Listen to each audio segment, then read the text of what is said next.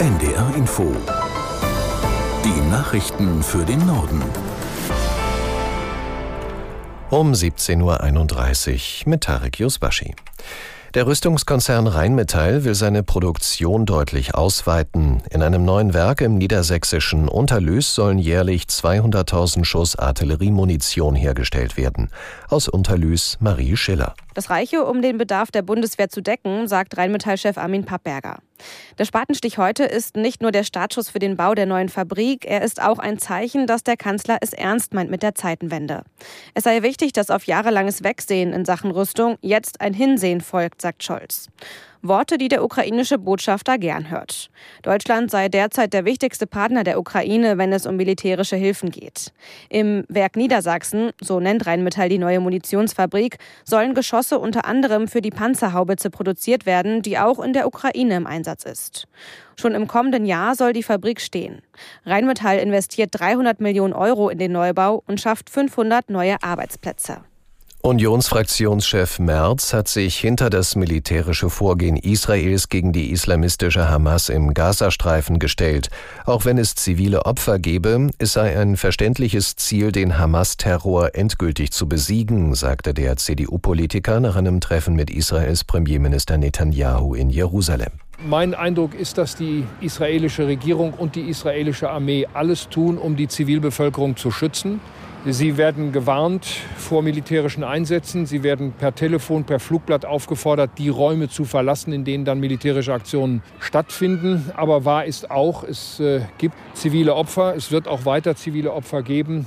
Sie müssen jetzt wirklich den Terror besiegen. Und auf dem Weg sind sie. Aber dieser Weg ist noch nicht zu Ende. Unionsfraktionschef Merz in Israel. Am Freitag startet die Münchner Sicherheitskonferenz und zwar mit einem Jubiläum. Zum 60. Mal findet das Treffen statt. Statt zu feiern wird es aber viele ernste Themen zu besprechen geben. Heute hat der Chef der Konferenz, Christoph Heusgen, das Programm vorgestellt. Aus Berlin Gabor Hallas. So viele Krisen und Herausforderungen wie selten. Auf diese Weltlage blickt die Münchner Sicherheitskonferenz. Es geht um den Terrorangriff der Hamas, den Krieg in Gaza, den russischen Angriff auf die Ukraine und auch um die Zukunft der NATO und einen ehemaligen und vielleicht künftigen US-Präsidenten. Donald Trump hatte in einer Wahlkampfrede gesagt, NATO-Mitglieder, die nicht genug zahlten, würde er nicht beschützen. Er würde Russland sogar ermutigen, das zu tun, was zur Hölle sie auch immer wollten. Der Chef der Münchner Sicherheitskonferenz reagierte nicht überrascht. Christoph Heusken sagte, wir müssten die Aussagen von Trump zur Kenntnis nehmen. Sie folgten der ihm eigenen Logik. Europa müsse seine Hausaufgaben machen, sich um die eigene Sicherheit kümmern und auf alle Eventualitäten vorbereiten. Bundespräsident Steinmeier besucht ab heute als erstes deutsches Staatsoberhaupt Zypern. Die Insel ist seit fast 50 Jahren in einen griechischen und einen türkischen Teil gespalten. Aus Nikosia Tim Assmann. Zum Auftakt seines Besuchs hatte der Bundespräsident im griechisch-zyprischen Südteil der Insel mit dem Staatspräsidenten Christodoulidis über die Lage gesprochen. Dieser bekräftigte seine Vision von einem Ende der Trennung. Christodoulidis wünscht sich eine stärkere Rolle der EU bei den diplomatischen Bemühungen um ein Ende der Teilung. Der Bundespräsident sprach sich für eine Führungsrolle der Vereinten Nationen in der Zypernfrage aus. Die UN sichern mit einer Friedensmission die Pufferzone zwischen den beiden Inselteilen. Deutschland wird sich künftig mit einem kleinen Kontingent von Polizeikräften an der Mission beteiligen. Wegen des Verdachts der Bestechlichkeit sind zwei Mitarbeiter der Hamburger Verwaltung verhaftet worden. Die Beschäftigten des Hamburg Service sollen Ausländern Aufenthaltstitel erteilt haben, ohne dass die Voraussetzungen dafür vorlagen. Aus Hamburg Finn Kessler. Aufmerksam wurden die Ermittler laut Innenbehörde durch mehrere anonyme Hinweise auf die beiden Mitarbeiter des Hamburg Service.